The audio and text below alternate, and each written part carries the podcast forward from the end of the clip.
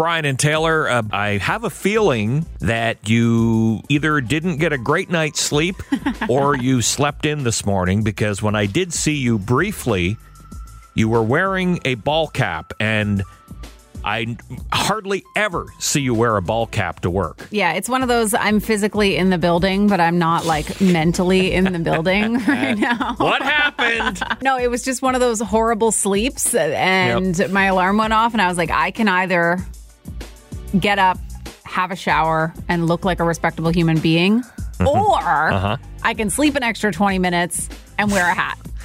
Isn't that funny the way the way we think? Like, and I do the same thing. The alarm will go off, and I'll hit snooze, and it's like nine minutes or something.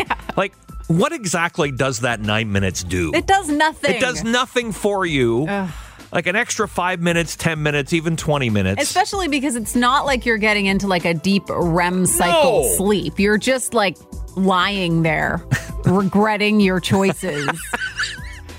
Second guessing your career because it makes you wake up at 3:30 in the morning. and then did you sit there as well when you were getting ready, going, "Oh God, what hat should I wear?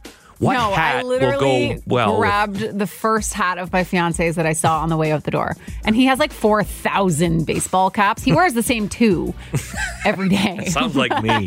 but he has 50 of them. I know. And they're all at the front door. I'm actually lucky, I guess, that you're here because the way your day was It going, was- you may have decided just to call it. Yeah.